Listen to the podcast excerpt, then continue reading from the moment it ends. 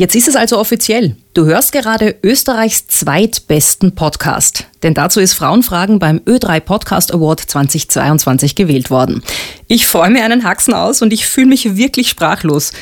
Ich bin's zum Glück aber nicht, denn sonst hätte ich ein ernsthaftes Problem, weil ohne Sprache kein Podcast. Und ich sehe diesen Preis ja schon auch als Auftrag. Und zwar mit der Arbeit hier weiterzumachen. Bewusstseinsbildung in Sachen Feminismus, Brücken bauen zwischen Frauen und Männern und Geschlechterklischees hinterfragen, hinterfragen, hinterfragen. Ja, und bevor ich hier gleich damit weitermache, möchte ich nochmal Danke sagen. Natürlich allen, die Frauenfragen beim Ö3 Podcast Awards nominiert haben. Wie ich gehört habe, waren das richtig viele. Also Dankeschön.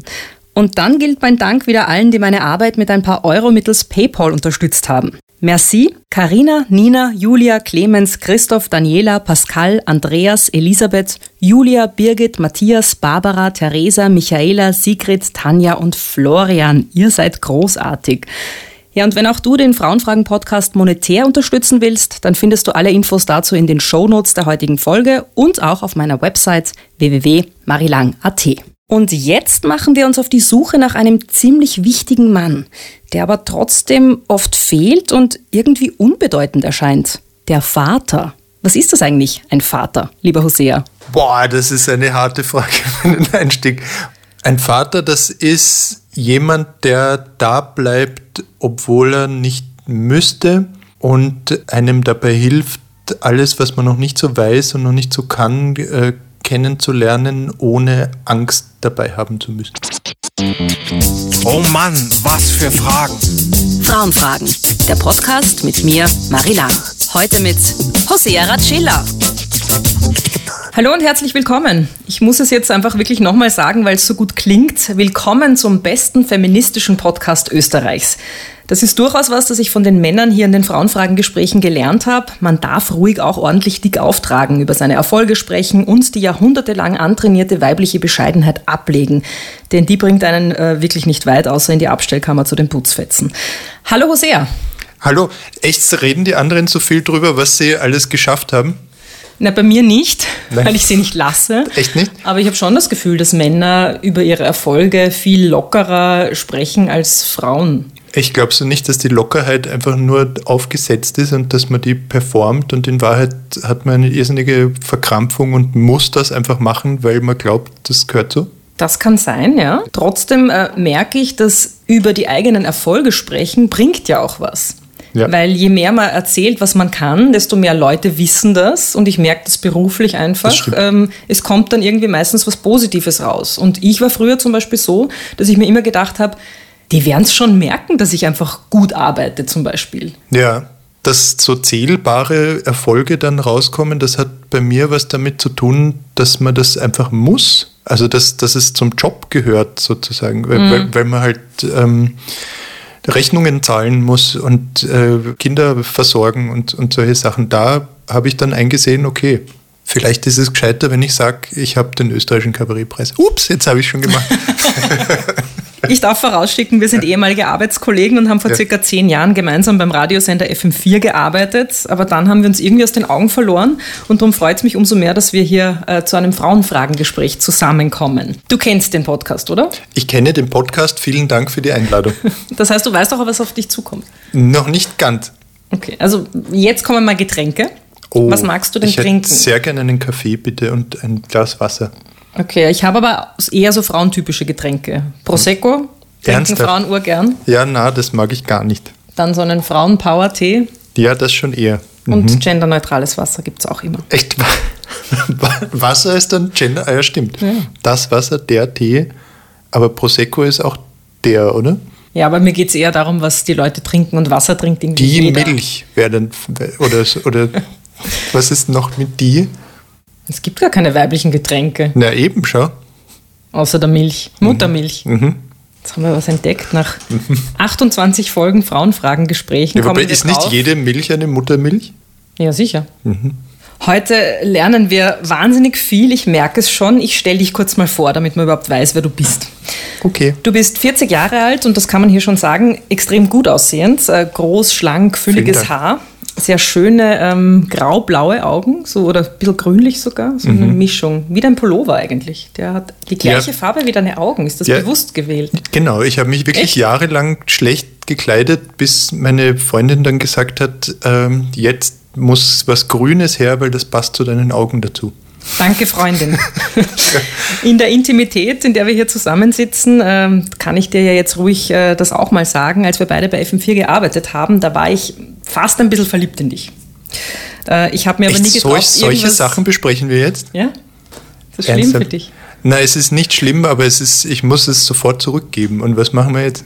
Du warst auch verliebt in mich. Ja, irgendwie, also verliebt, ich weiß nicht, halt so beeindruckt und so, es war so ein Rätsel, das von dir ausgegangen ist, wo ich gern dahinter gekommen wäre, aber ich war zu feig. Ja, ich auch. Na super, und jetzt müssen wir eine Stunde reden. Ja, jetzt sitzen wir da, ich habe 2 Kinder, du hast drei, egal. Na, Mahlzeit. Also weiter in der Biografie. Du hast eine leibliche Tochter und 2 Kinder, die deine Partnerin in die Beziehung eingebracht hat. Ja. Du bist also quasi 3-facher Vater. Ja. Du bist Schauspieler, Kabarettist und Moderator und neuerdings auch Buchautor. Das Buch, das du gemeinsam mit deinem Vater geschrieben hast, erscheint Anfang März und es heißt Den Vater zur Welt bringen.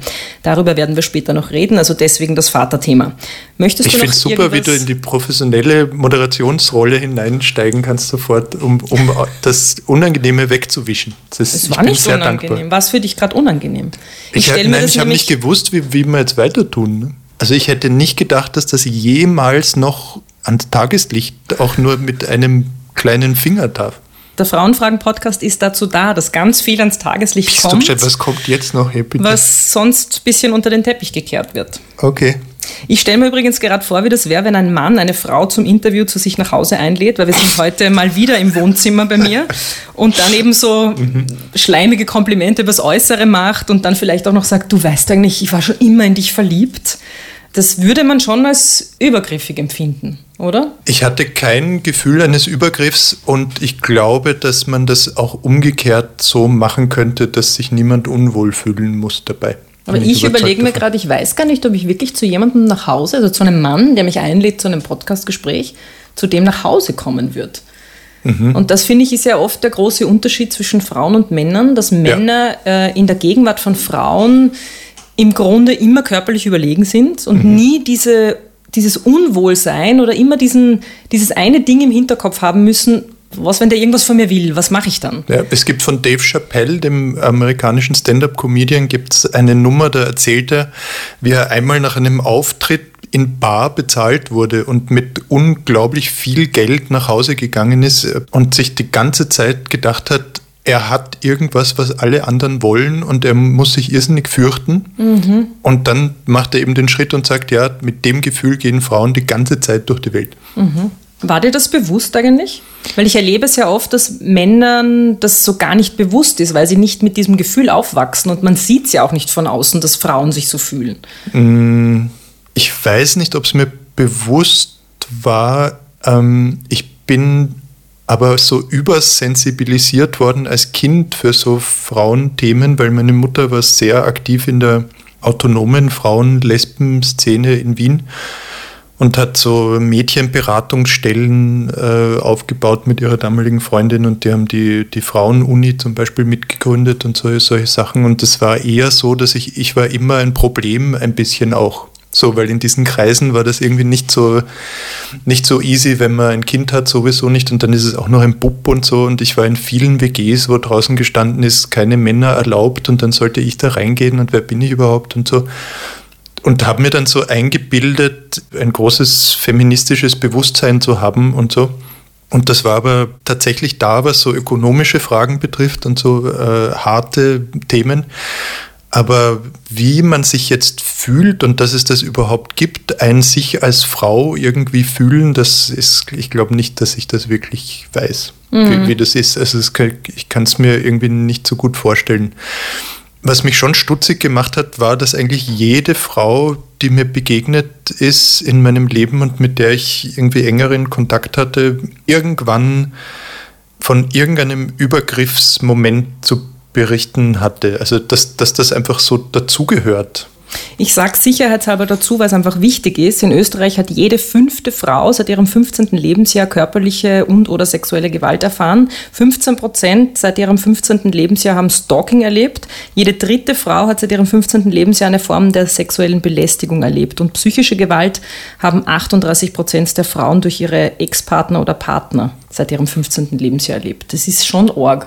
Das ist völlig arg und ich kann mich erinnern, ich hab einmal selber so einen sexuellen Übergriff erlebt, da war ich so, wie alt war ich da, 11 oder 12 und bin nach Hause gefahren über die Taborstraße und dann ist ein Mann gekommen und hat gesagt, ich soll doch kurz mit ihm mitkommen und er will mir was zeigen und ich war halt irgendwie neugierig und habe gar nicht gewusst, was da ist. Und in so einem Hauseingang hat der dann irgendwie versucht, sich mir aufzudrängen und ich war Gott sei Dank schnell und weg und so, aber das war was wirklich über Jahre nicht weggegangen ist. Ich weiß gar nicht, ob es zu mehr kommen muss und wie sich das dann anfühlt. Das ist dann wahrscheinlich irgendwie eine Frage des Verletzungsgrades oder so, aber allein, dass man immer mit den Augen von Leuten gesehen wird, die das Gefühl haben, sie haben irgendeinen Anspruch auf einen oder so, das stelle ich mir ganz schwierig vor. Ich frage mich immer, was man dagegen tun könnte. Also für mich ist ja ein Ansatz, das mehr ins Bewusstsein der Menschen zu bringen, vor allem auch ins Bewusstsein von Männern, weil viele, glaube ich, das gar nicht am Schirm haben, dass Frauen einfach mit dieser Last ständig herumlaufen, dass ihnen immer irgendwas passieren kann körperlich, dass sie immer als sexuelles Objekt degradiert werden können. Und natürlich ist es wird dann oft so belächelt, wenn man irgendwie an der klassisches Bild, Baustelle, man geht da vorbei, irgendwelche Bauarbeiter, die pfeifen dir nach, weil Sommer ist und du hast ein kurzes Kleid an. Ja, klar kann man darüber lachen und dann wird halt am Stammtisch irgendwie so gesagt, na, jetzt können wir Frauen nicht einmal mehr sagen, wie toll sie ausschauen und so. Aber auf der anderen Seite, das ist ja schon der erste Schritt. Ja. Und wenn man den weiterdenkt, endet es halt bei der Statistik, die ich gerade vorgelesen habe. Ja, vor allem drüber lachen, das ist jetzt so mein Fachgebiet irgendwie und mir kommt vor, dass das ja dann da wird ja dann meistens, wenn darüber gelacht wird, wird ja eigentlich in der Situation nicht über die Männer gelacht, die das machen, sondern über die Frau, die das als bedrängend und unangenehm empfindet. Also es ist kein erleichterndes Lachen, sondern es passiert eigentlich das, was in der Satire nie passieren soll, nämlich dass von oben nach unten gelacht wird. So. Ich glaube aber, dass drüber lachen können vielleicht günstig wäre, aber man müsste es halt umdrehen. Also man müsste eigentlich einen Witz erfinden, wo aus der Position der Person, der danach gepfiffen wird, gelacht wird. Gut, wir sind jetzt schon sehr, sehr weit fortgeschritten im Gespräch und ich habe dir noch nicht mal die Spielregeln erklärt. Es gibt nämlich in diesem Podcast Spielregeln, der ist nämlich als eine Art Spiel oder Experiment angelegt. Du musst meine Fragen beantworten, kriegst aber eben Joker zur Hilfe. Du kannst eine Frage ablehnen und sagen, nein, danke, das ist der Nein-Joker. Dann gibt es den Richtungswechsel-Joker, den ich eigentlich total spannend finde, aber irgendwie kommt der selten zum Einsatz. Wenn du sagst, na, die Frage finde ich jetzt unangenehm oder was auch immer, oder eigentlich interessiert mich, was du, Mari, dazu sagst, dann kannst du den Ja, das hatten wir ja schon mit der Einleitung, mit dem Verknalltsein, oder? Der ist schon verbraucht. Ja, stimmt. Ja. Was war der andere nochmal? Nein-Joker, Nein. Richtungswechsel und Telefon-Joker. Du kannst die Karten jederzeit einmal einsetzen. Wenn du völlig ohne Joker auskommst, gibt es am Schluss einen Preis. Okay, naja, das ist schon jetzt leider wird es nicht eintreten, weil der eine ist schon weg. Ne? Nein, du musst ihn ja bewusst einsetzen. Okay. Das gilt ja nicht. Ja, das wäre unfair. Na dann komme ich natürlich ohne aus. Wir probieren das gleich aus. Ich stelle jetzt ein paar Fragen, die bekannten Frauen genau so gestellt werden, beziehungsweise gestellt worden sind. Und ich bitte dich um kurze Antworten jetzt. Wir gehen auf den roten Teppich. Am roten Teppich. Nochmal kurz zurück zu meinem Kompliment von vorhin. Ist dir eigentlich bewusst, dass du sehr gut ausschaust? Mir ist es immer wieder bewusst. Ich war aber auch schon nicht so gut aussehend in meinem Leben, weil ich habe eine Zeit lang zugenommen und dann habe ich gesehen im Spiegel auf einmal, das wird irgendwie immer unansehnlicher, was da und so und habe auch gemerkt, wie die Menschen auf der Straße aufhören, mich anzuschauen. Das ist ein bisschen so, wie wenn Frauen Mütter werden. Ja, und schwanger sind. Vielleicht, ja, kann ich nicht beurteilen, aber das war dann wirklich und auch so, ich war das so gewöhnt, dass mich Frauen anschauen. Und auch Männer anschauen. Das hat zu meinem Leben gehört. Und wenn das aufhört und weg ist, das ist echt problematisch. Wie ist das bei Kabarettabenden, wo du auf der Bühne stehst? Stehen da die Frauen als Groupies Schlange? Nein. Was machst du eigentlich, um so gut auszuschauen? Also hast du irgendwelche Schönheitstipps, Beauty-Tipps? Ich versuche mich sehr gesund zu ernähren, Wasser trinken, keinen Alkohol trinken, nicht rauchen. Trinkst du gar keinen Alkohol? Sehr wenig. Also ich habe früher sehr viel Alkohol getrunken und habe das Gefühl, ich habe mein Fass schon ausgetrunken. Und es ist jetzt nicht so, dass irgendwas Schlimmes passieren würde, wenn ich Alkohol trinke, aber ich merke, dass es mich nicht mehr so interessiert. Also weder die Wirkung noch die Zeit danach, diese 2 Tage, nachdem man wirklich Alkohol getrunken hat, das finde ich irgendwie nicht so fein. Du bist vergangenes Jahr 40 geworden. Man sagt oft. Auch das 40. ist ein Grund. Ja, stimmt. Ja. Man erholt sich nicht mehr so leicht. Ja. Ja. Auch ich weiß, wovon ich da rede. Man sagt oft, 40 ist ja so die Mitte des Lebens. Wie sehr hat dich denn dieser runde Geburtstag geschmerzt? Es hat mich unglaublich gestresst. Also es war ganz interessant, weil 30 hat mich nicht so mitgenommen, aber 40, also jetzt, man kann einfach nicht mehr behaupten, dass man jung ist, oder? Wenn man 40 ist, das geht nicht. Wenn es Flex geht, ist man vielleicht schon der Papa von irgendjemandem. Das schon. Aber ich finde eben auch, man kann nicht mehr alles anziehen in der Öffentlichkeit, also vor allem eben, wenn man öffentlich abgebildet wird, das schaut dann oft dann so angespannt und bemüht, jugendlich aus gleich, und man muss irgendwie was anderes werden als ein junger Mensch. Und ich weiß noch nicht so genau, wie das geht.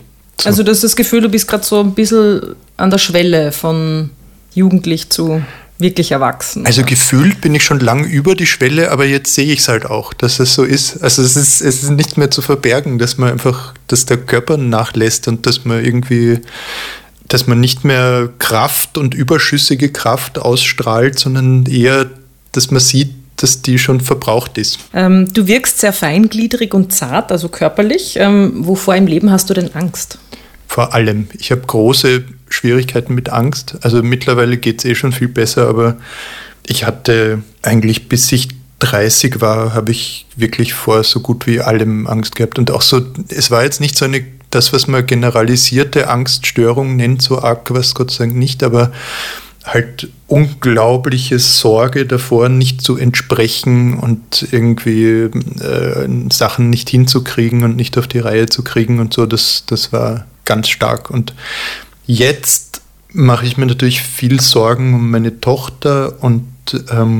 Inwiefern hast du da Angst? Na, alles, was so passieren kann. Also wir haben vorher besprochen, in welchem Gefühl Mädchen und Frauen leben, und das möchte ich natürlich nicht, dass sie das auch hat, werde es aber nicht verhindern können und möchte, dass sie zumindest stark genug ist, dass sie nicht ihr ganzes Leben unter dem Eindruck von diesem Gefühl stehen muss und ihr Bewegungsradius so eingeschränkt ist, dass sie ihr Glück nicht suchen kann oder so. Das ist schon eine Angst. Und dann simple Sachen wie, dass sie, wenn sie mit der Straßenbahn zur Ausfahrt, dass sie bei der falschen Station aussteigt und nicht mehr weiß, wo sie ist oder solche Sachen. Oder dass sie irgendwo runterfällt. Oder. Versuchst du sie irgendwie auf das vorzubereiten? Weil du gesagt hast, du möchtest oder du wünschst dir, dass sie eben nicht mit so einem negativen Lebensgefühl groß wird als Frau oder als Mädchen. Ja klar, also das ist schon, ich habe alles versucht, als sie ganz klein war. Haben wir uns manchmal vor den Spiegel gestellt und sie ist neben mir gestanden, und dann habe ich gesagt, sie soll in den Spiegel schauen und zu sich selber sagen, ich bin stark. Und das hat gut funktioniert, und ich glaube, dass sie auch glaubt, dass sie stark ist.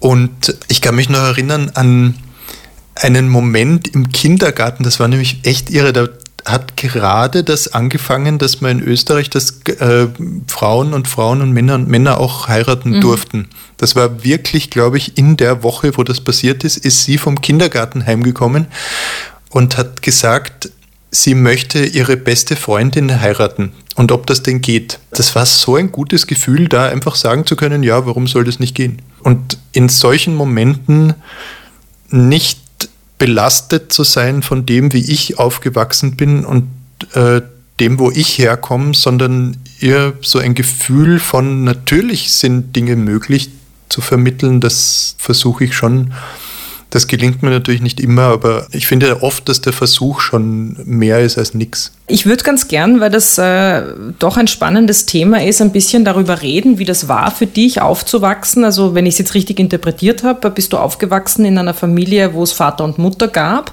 und deine Eltern haben sich getrennt und deine Mutter hat sich dann entschieden, mit Frauen zusammenzuleben, oder? Ja. Wie war das für dich als Bub? Du hast es eh schon ein bisschen angesprochen, mit welchen Dingen du da konfrontiert warst. Also ein bisschen mit diesem Zwiespalt, okay, die Mama findet jetzt Männer irgendwie nicht so cool und du bist aber ein Mann. Also ich bin mir nicht so ganz sicher, wie recht ihr das ist, wenn ich das sehr ausbreite. Es gibt Joker. Okay. Bitte? Es gibt Joker. Ja, aber ich will ja das Geschenk haben. Aber ich versuche, das davon zu erzählen, was mich betrifft. Und zwar, ich war schon in der Familie, in der ich aufgewachsen bin, in der Generation meiner Großeltern der Seltsame. Also so, die Eltern haben sich getrennt, das war schon mal nicht normal. Ich bin bei meinem Vater aufgewachsen, das war schon mal überhaupt gar nicht normal. Und dann war meine Mutter auch noch, und da war das, dass sie mit einer Frau zusammengelebt hat, gar nicht das Entscheidende, sondern sie hatte auch noch gefärbte Haare und war politisch aktiv und was weiß ich was alles. Also ich hatte immer so eine Außenseiterposition und das war nicht leicht. Also so nicht ein Außenseiter zu bleiben und bleiben zu wollen und sich in so eine Sicherheit hinein zu manövrieren, das war nicht einfach. Mhm. Was hast du denn in dieser Zeit über das Frausein und Mannsein gelernt? Ja, eben, dass Mannsein böse ist und dass Männer in Wirklichkeit die Feinde sind und dass Frauen die sind, denen geholfen werden muss und die Unterdrückten sind. Also so bin ich gestartet sozusagen. Und das haben ja viele Männer, die dann von sich sagen, sie sind solche Feministen und so weiter, die haben so eine Helferfantasie. Also die leben in der Fantasie von sich selber, dass sie irgendwie ihre Macht teilen, gnädigerweise mit der Frau, mit der sie zusammenleben oder so, und die sie dann unterstützen im Haushalt und die dann helfen. Und ihr helfen und sie darf dann sogar in den Job zurückkehren nach 2 Jahren Karenz oder so. Und das hatte ich nicht so, sondern bei mir war es eher das Gegenteil, nämlich dass ich selber auch Lust haben darf, was zu erreichen und was zu machen und was zu sein, das war eher mein Thema. Weil du eben aufgewachsen bist mit diesem Gefühl von, du müsstest als Mann die Frauen das unterstützen und eigentlich darfst du gar nicht vorkommen mit deinen männlichen Bedürfnissen. Ja. Mhm. Sehr spannend.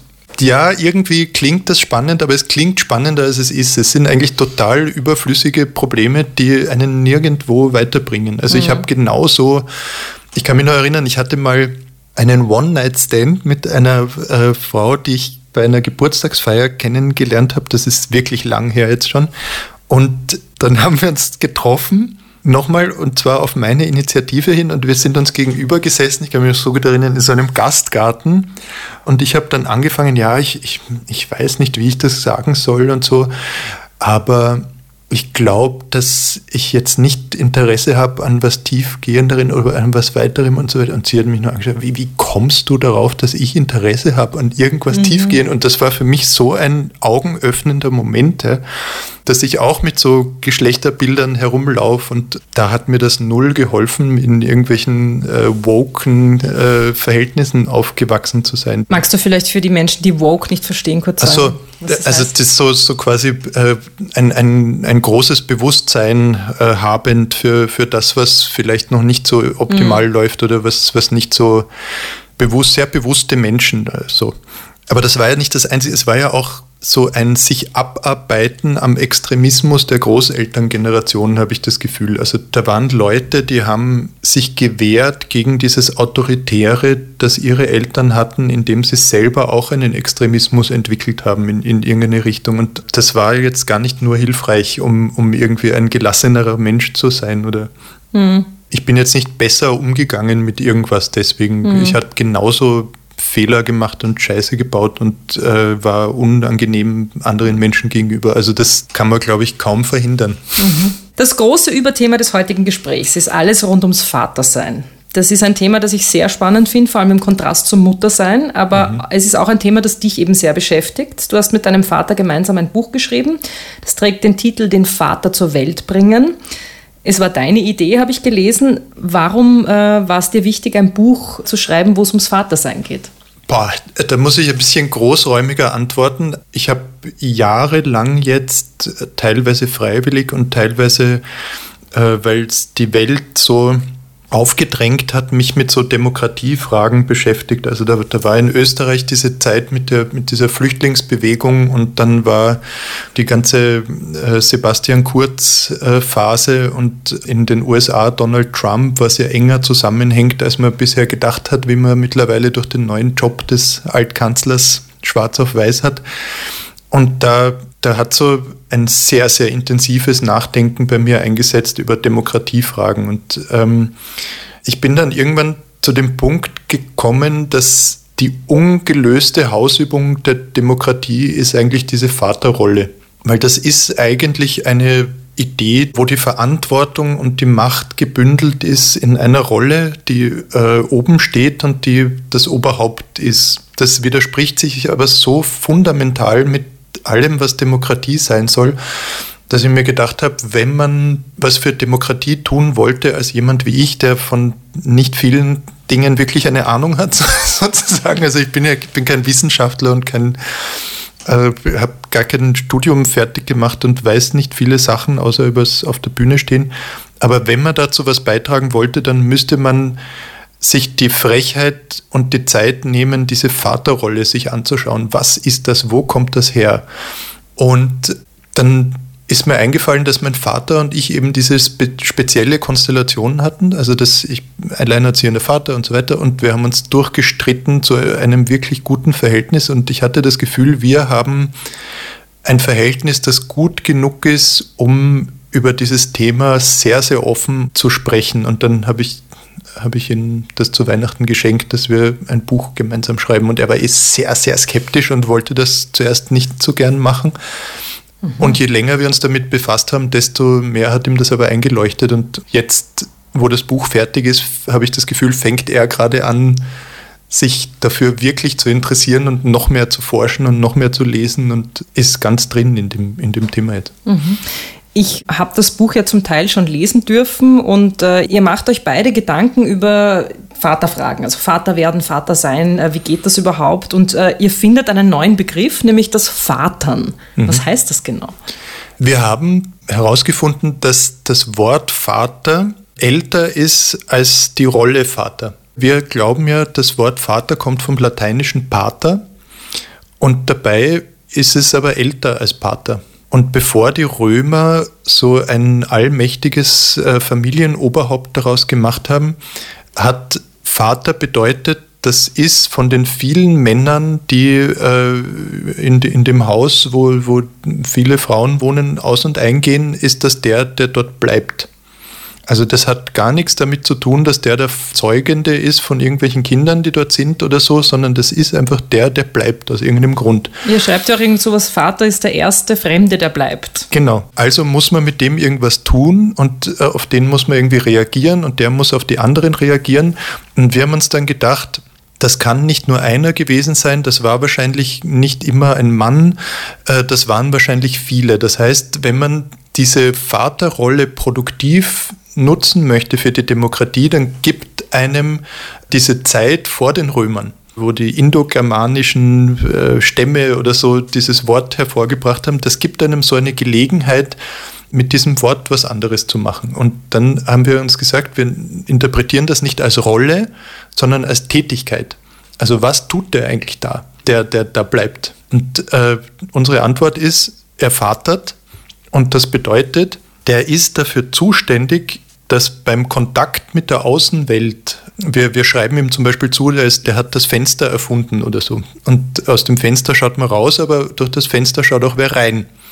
Und unsere These ist jetzt das Vatern, da geht es darum, dass beim Lernen, wenn man das Gefühl hat, es ist alles scheiße, weil das verstehe ich noch nicht, was ich da lese und so, dass der nicht einem irgendwas beibringt oder irgendwas erklärt, sondern dass der da sitzt und sagt, macht er nichts und einem begleitet, wenn man auf die Welt trifft. Ich finde es ja spannend, weil in unserer Kultur gibt es ja das Wort bemuttern. Genau. Und irgendwie, das braucht man nicht erklären, da weiß so jeder, was man darunter versteht. Das hat so was sehr Fürsorgliches, auch sehr nach innen gerichtet vielleicht. Ist jetzt Vater und das Gegenteil davon?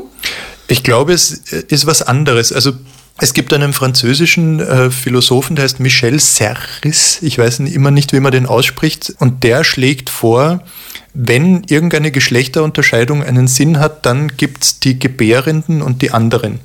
Und die anderen sind aber nicht alle Männer, sondern das sind alle, die nicht gebären. Und vielleicht kann man sich da draufsetzen und sagen, deren Job ist es zu vatern.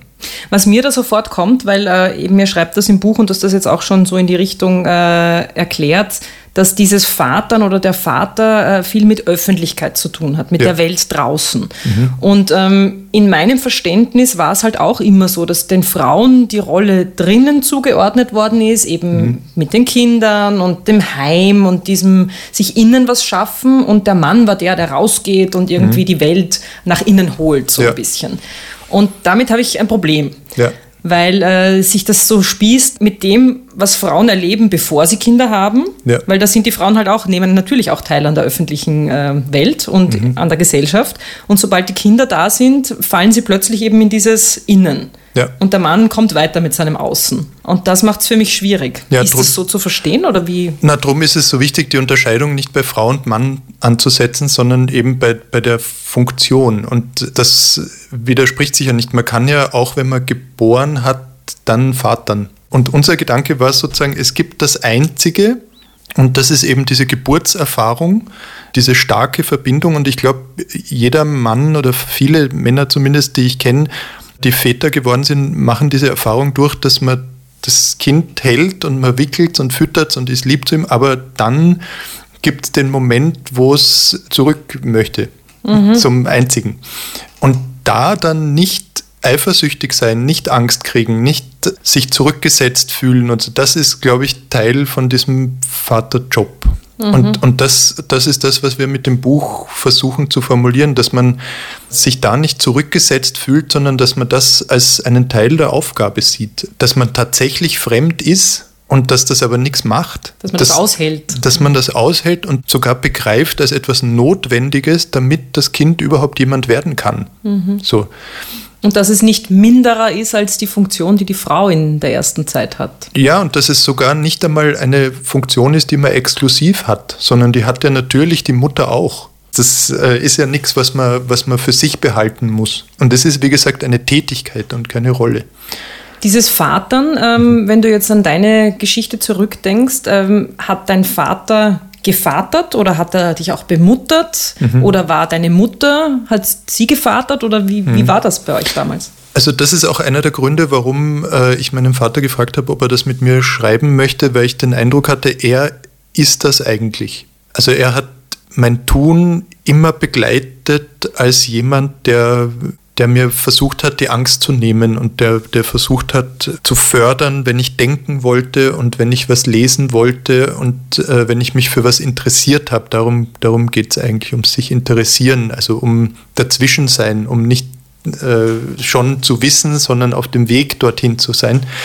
Das ist auch ein großes Thema in dem Buch, aber er war darin überhaupt nicht selbstbewusst. Also er hat nicht gesagt, das ist das, was ich tue, und das kann ich auch gut und das mache ich gern, sondern er hat sich immer zurückgezogen und war ganz kleinlaut und in meiner Wahrnehmung eben ein bisschen überfahren von dieser Erwartung, wie ein Vater zu sein hat.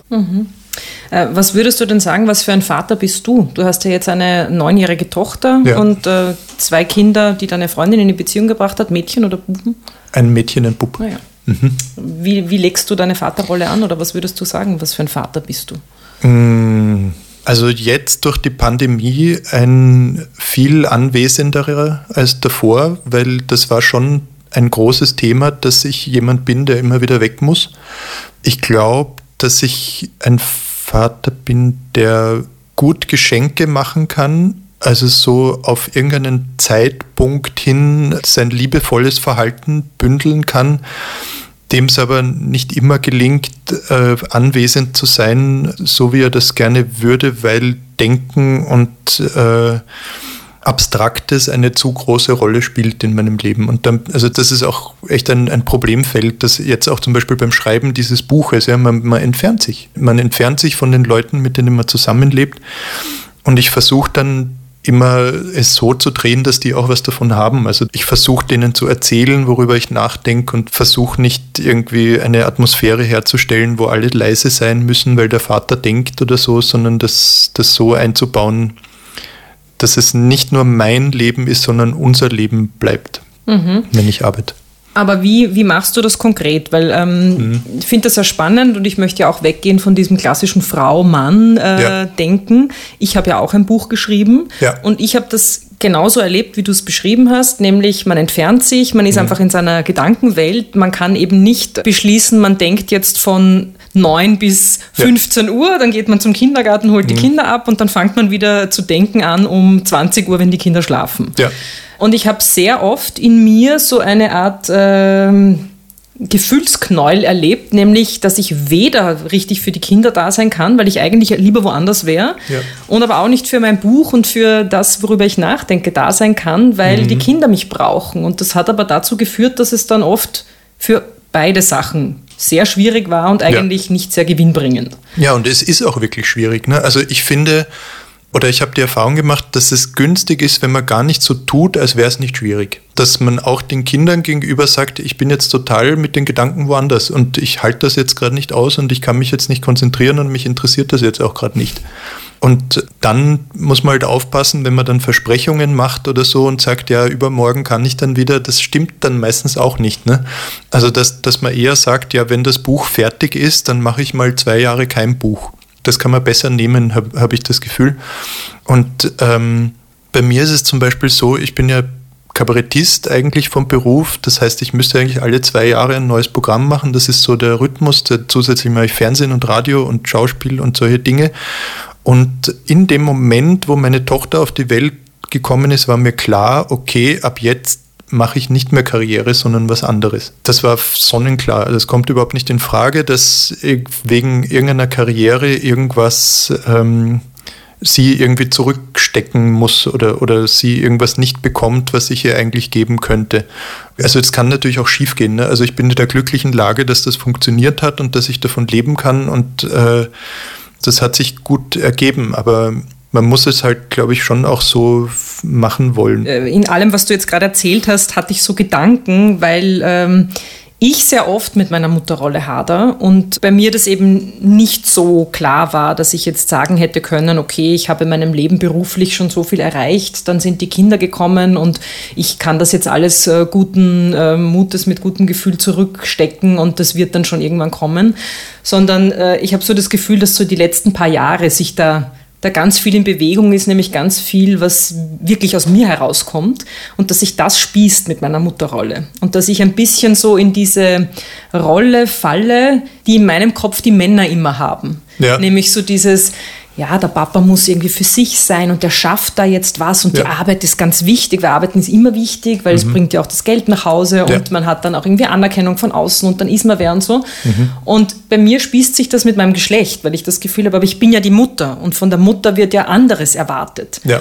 Da tue ich mir so schwer. Ja. Und was ich auch erlebe, und da möchte ich jetzt drauf hinaus nochmal auch zu deiner Mutter zurückkommen, da gibt es jetzt gerade einen ganz tollen Film, wo mir der Titel leider entfallen ist, aber da geht es eben darum, dass eine Frau irgendwann auch beschließt, als die Kinder so 8, 9 sind, sie ist Wissenschaftlerin, sie möchte sich eigentlich eher ihrem Job hingeben und sie verlässt dann die Familie. Und die 2 Töchter sind es auch, wachsen dann beim Vater auf. Und das ist immer noch ein Thema in unserer Gesellschaft, das ganz viel heftige Gefühle hervorruft, nämlich, dass die Mutter geht. Dass der Vater bei einer Trennung geht, ist irgendwie selbstverständlich. Ja. Und darum möchte ich jetzt kurz nochmal auf deine persönliche Geschichte zurückkommen, weil das ja eben auch ganz viele Fragezeichen hervorruft. Aha, warum bist du damals in den 90er Jahren bei deinem Vater aufgewachsen? 80er Jahre, wenn es die Mutter eh noch gegeben hat. Ja. Ja? Wie war das damals? Mein Vater beschreibt das im Buch auch. Also wir haben dieses Spiel im Buch, wo jeder darf dem anderen 7 Fragen stellen und der andere muss antworten und so weiter. Und eine Frage, die ich ihm gestellt habe, war, wie war das in den 80er Jahren als alleinerziehender Vater in Klagenfurt? Und er antwortet so gut, finde ich, nämlich indem er sagt, ja, er war im Uni-Zusammenhang und das war eigentlich relativ okay und er wurde sogar ein bisschen bewundert von den Frauen, die da so feministisch bewegt waren. Und dann gab es aber angeblich in Klagenfurt noch einen anderen, der war Fabriksarbeiter und seine Frau hat ihn verlassen für einen Kollegen und der war dann mit 2 Kindern allein in einem Plattenbau irgendwo am Stadtrand. Und um wirklich drauf zu kommen, wie das war als alleinerziehender Vater, müsste man wahrscheinlich den fragen. Mhm. Darf ich nur ganz kurz widersprechen, nämlich ich kann den Gedanken nachvollziehen, wenn ein Vater sagt, man müsste eigentlich den Fabriksarbeiter, der Vater 2 Kinder ist und alleinerziehend ist, fragen, wie es ist, als Mann alleinerziehend zu sein. Aber mir ist es ja total wichtig, hier im Podcast aufzuzeigen, dass Lebensrealitäten unterschiedlich sind und dass es eben nicht die eine Art und Weise gibt. Und ich finde trotzdem, dass auch dein Vater, auch wenn es vielleicht für ihn einfacher war, dass das trotzdem seine Relevanz hat. Weißt du, was ich meine? Also du hast vorher das Wort gesagt, es spießt sich. Mhm. Und das hat sich natürlich auch bei ihm gespießt, aber der Spielraum dafür war da. Klar. Und ich finde, ja, das spießt sich. Verantwortung für Kinder zu haben, spießt sich damit, in der Welt, in der wir leben, beruflich vorankommen zu wollen, in eine Entscheidungsposition. Wenn man sich es genau anschaut, Leute, die öffentlich Bestimmerinnen und Bestimmer sind, mittlerweile darf man ja Bestimmerinnen auch sagen, ne? Mhm. Und die politisch in Positionen kommen oder so, das sind in der Regel bisher Leute gewesen, die nicht Verantwortung für Kinder haben, sondern die Verantwortung an jemanden abgeben konnten oder vielleicht kinderlos geblieben sind und so. Und ich glaube, dass demokratische Entwicklung nur dann wirklich möglich ist, wenn es möglich sein wird, dass Eltern mitreden, öffentlich. Das ist ja auch, und ich glaube, man hat es schon mitbekommen, auch in meinem Buch und hier im Podcast, das ist mir eigentlich mein Hauptanliegen und darum danke, dass du das jetzt auch ansprichst, dass man sich mehr Gedanken darüber macht, wie man es schaffen kann, dass Eltern erstens an der Öffentlichkeit teilhaben können, weil sie können es nicht. Man hat es auch jetzt in der Corona-Pandemie gesehen. Es macht einen Riesenunterschied, ob du 2 Kinder zu Hause hast oder ob du alleine bist und auch ein schweres Leben hast durch die Corona-Pandemie, aber anders. Ja. Und man darf sich nicht wundern, warum es keine Lobby gab für Eltern, weil die Eltern waren einfach beschäftigt mit anderen Dingen. Die können dann halt nicht auf die Straße gehen oder sich tolle Texte ausdenken für Zeitungsartikel. Hast du denn für dich eine Art Vision, wie man das schaffen kann, dass das Augenmerk eben mehr auf Menschen gelegt wird, die Kinder haben, dass auch die Demokratie und unser öffentliches Leben mitgestalten können und dass nämlich nicht immer die Frage ist, wie schaffst denn du das mit der Vereinbarkeit Familie und Karriere, sondern dass sich diese Frage einfach irgendwann einfach nicht mehr stellt, nämlich weder bei Frauen noch bei Männern. Ja, also natürlich ist da ganz viel gesellschaftspolitische Arbeit nötig. Man muss Mythen auflösen und Rollenbilder und so weiter durchdeklinieren. Ich glaube aber, dass es ganz simple juristische Fragen gibt auch. Zum Beispiel, warum können sich nur 2 Personen ein Sorgerecht teilen? Das ist nicht mehr gegenwartskompatibel. Also ich glaube, in Österreich sind es jetzt 10%, die offiziell im Patchwork leben. Und das sind, glaube ich, viele heimliche und Großeltern und Freunde und Putzkräfte und sonstige Menschen nicht mitgerechnet, die man eigentlich, wo man sagen müsste, schon längst wird. Natürlich ist das ein Patchwork. Also die Aufgabenteilung erstreckt sich meistens über weit mehr Personen als 2. Und ich glaube, dass das zum Beispiel ein wichtiger Schritt wäre, dass man sagt, warum sollen sich in einer WG, wo es Kinder gibt, nicht 5 Leute ein Sorgerecht teilen? Und ansonsten glaube ich, wenn du wirklich von dir sagen möchtest, dass du jetzt Vater geworden bist, dann ist das Erste, was du machen musst, wenn es irgendwie geht, deine Arbeitszeit reduzieren. Und wenn das ökonomisch nicht funktioniert, dann musst du dich organisieren, mit anderen gemeinsam fordern, dass deine Arbeitszeit reduziert wird. Und ich glaube, dass das einer der wichtigsten Schritte momentan ist, nicht nur was Elternschaft betrifft, sondern wenn wir weiterhin gebildet und vernünftig und wissensbasiert bleiben wollen, müssen wir eine Zeit einräumen, in der sich alle mit Wissen und Bildung auseinandersetzen können. Mhm. Forderst du dann auch von Männern, dass sie vermehrt sich auf die Beine stellen und eben sagen, wir möchten mehr Zeit als Väter für unsere Kinder haben? Weil das erlebe ich ein bisschen wenig derzeit. Es ist so ein, wir würden gern, aber wir dürfen halt nicht. Und ich habe erst jetzt eine Zuschrift bekommen von einem Bekannten von mir, der gerne in Karenz gehen würde und sagt, es wird verhindert in seiner Arbeit. Was sollte der denn tun, deiner Meinung nach? Also mein Traum wäre natürlich, dass das nicht jetzt nur Männer machen, also nicht nur Väter, sondern dass es eine gesellschaftliche Bewegung gäbe, die das über Geschlechtergrenzen und soziale Grenzen hinweg gemeinsam fordert. Wir brauchen mehr Zeit für die Nachkommenden und für die vielleicht schon Richtung Ausgang unterwegs sind. Also das, wahrscheinlich ist genau diese Trennung auch falsch, dass man einfach immer redet von Eltern und Nicht-Eltern. Ja. Und dass die keine Kinder haben, sich auch überhaupt nicht zuständig fühlen. Die haben so das Gefühl, das hat eigentlich überhaupt nichts mit mir zu tun. Und in Wirklichkeit hat es ganz viel mit ihnen zu tun. Ja. Es beginnt ganz im Kleinen, wenn du an der Ampel stehst und es ist rot und da sind Kinder, gehst du einfach nicht drüber.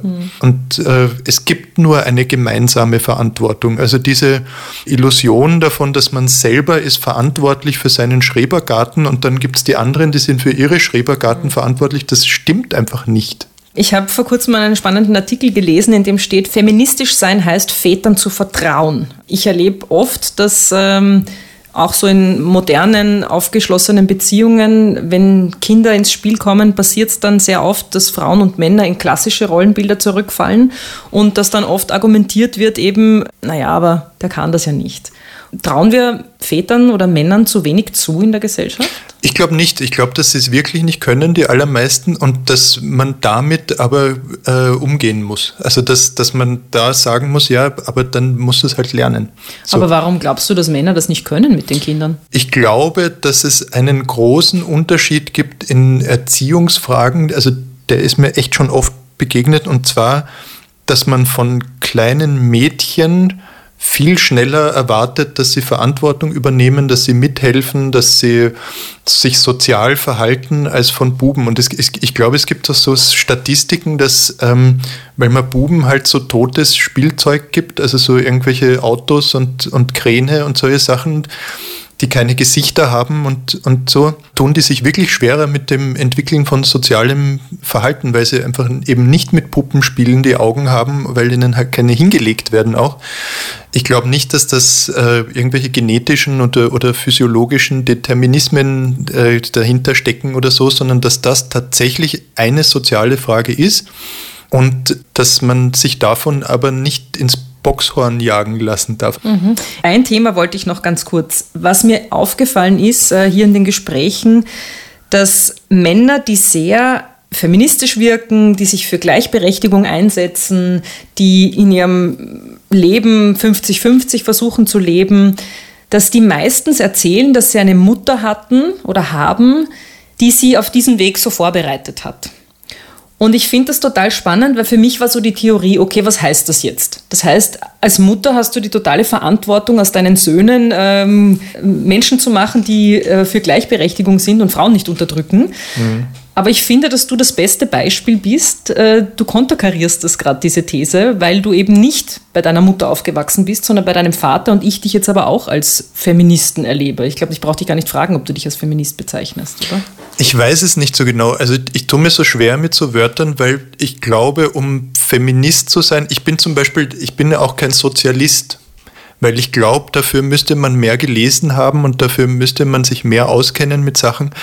Aber ich habe das Leben gelebt, das ich gelebt habe, und bin deswegen an dem Punkt, an dem ich jetzt bin. Und ich würde nicht sagen, dass mein Vater mich zum Feministen erzogen hat oder so, sondern wir hatten ein gemeinsames Leben und in dem sind uns Sachen passiert und wir haben versucht, uns zu interessieren für das, wo man halt so rankommt. Aber Feminismus, das heißt schon nochmal mehr, finde ich, als sich ein bisschen Gedanken machen. Sagt wer? Sagt wer?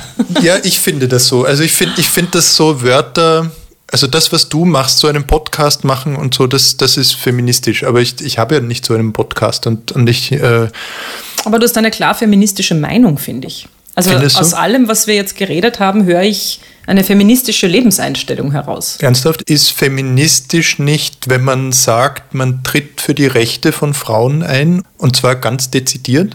Also für mich ist ja Feminismus das ist so wie ein Menschenrecht. Also ich würde öffentlich nicht sagen, ich bin Feminist. Auch privat nicht, weil ich verbinde damit, ich habe zum Beispiel Susan Sonntag nicht gelesen und so Sachen. Also, es interessiert mich auch nicht wahnsinnig. Und also ich mache, glaube ich, viel Sachen, die nicht feministisch genug sind. Ja, und ich sage dir jetzt aus meiner Warte, ist das total okay. Und das ist ja auch das Problem, das ich mit dem Feminismus habe, dass es genau das, was du jetzt alles gesagt hast, hatte ich auch lange im Kopf. Und darum habe ich mich auch nicht als Feministin bezeichnet, weil ich das Gefühl gehabt habe, eben, da muss man diese ganze Literatur gelesen haben, von der ich ein Drittel wahrscheinlich nicht verstehe. Und dann habe ich aber festgestellt, mir ist das Thema aber so wichtig und mir ist es so wichtig, dass wir als Gesellschaft weiterkommen und dass es irgendwann aufhört, dass Frauen immer kämpfen müssen für etwas, damit sie eben gleich viel wert sind wie Männer und die gleichen Chancen und Möglichkeiten haben, ihr Leben zu leben. Und bei Männern erlebe ich aber auch oft, natürlich haben sie im Patriarchat auf den ersten Blick viel bessere Möglichkeiten und Chancen, aber es gibt so viele Männer, die auch drunter leiden.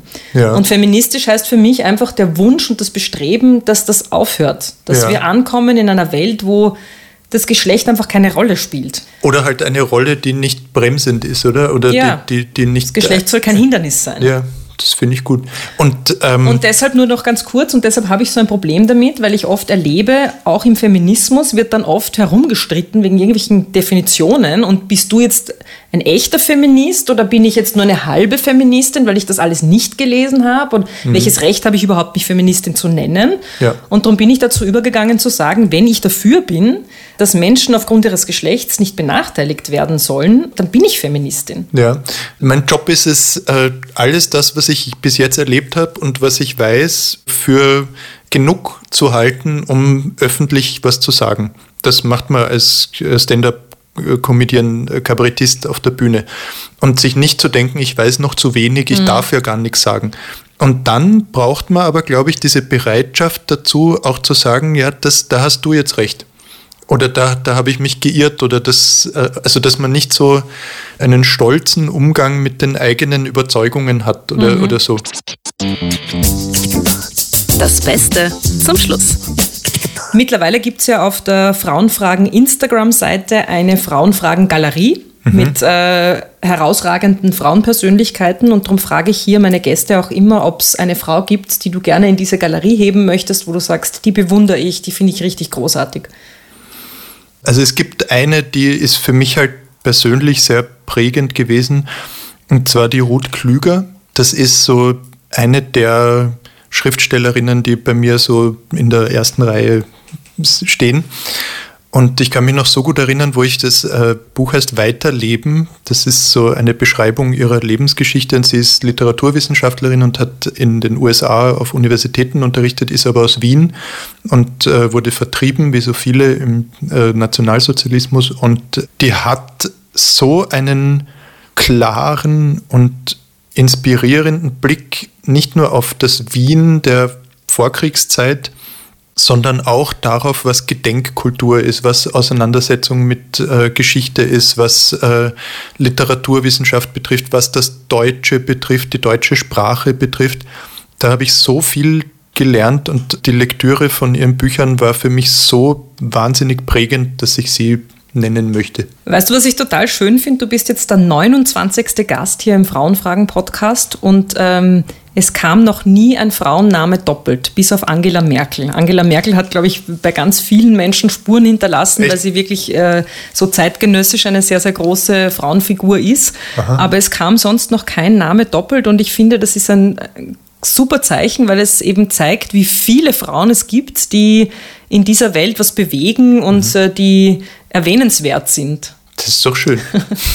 Ich schaue hier nach links auf die Joker. Mittlerweile ist es ja so, dass das eigentlich mehr oder weniger ein Gag ist, dass ich diese Joker ständig erwähne und diese Spielregeln und so. Und auch das stimmt mich positiv, weil dass diese Joker nie zum Einsatz kommen oder dass auch nie wirklich gezögert wird, einen zu nehmen, zeigt ja auch ein bisschen, dass diese Frauenfragengespräche kein Kampf sind, wo man Mann-Frau-Positionen irgendwie sich an denen abarbeitet, sondern dass es eben ein Gespräch ist, das im Fluss ist, wo man auf Augenhöhe reden kann, und da braucht man echt keine Joker. Oder ja, wen hättest du anrufen wollen? Na, das nicht. Und ich empfinde es als total angenehm, dass du wirklich eine Position einnimmst in dem Gespräch. Also, dass du nicht nur zuhörst und nicht nur was rausholen möchtest, sondern auch selber eine Position hast, erkennbar. Das macht es einem leicht, sich zu trauen, zu antworten. Und es war ein sehr angenehmes Gespräch. Das ist selten, weil ich muss halt immer wieder ein Interview geben, manchmal. Und es ist selten so angenehm wie jetzt gerade. Vielen Dank. Schau, und du kriegst noch ein Geschenk jetzt, bevor du nach Hause gehst. Genau, das wird weil noch ich angenehmer. Joker verwendet. Total. Pralinen, du kriegst Schokolade, wenn du willst. Oh, sehr gut. Ich weiß nicht, ob du die magst. Ja. Eine Seife oder ein Shampoo. Okay, ich habe schon gedacht, das ist so ein Handdesinfektionsmittel. Schokolade bitte. Ja, schau. Vielen Dank. Vielen Dank vor allem für deine Offenheit. Ich danke. Auch ich habe es als ein sehr angenehmes Gespräch empfunden. Na schau. Das war Frauenfragen, der Podcast mit mir, Marie Lang. Mischung, Tonstudio Wunderbar. Besonderer Dank geht an Elisabeth Gollackner, Andreas Gstettner, Philipp Preuß, Klaus Thüry und alle Frauen, die mich tagtäglich inspirieren.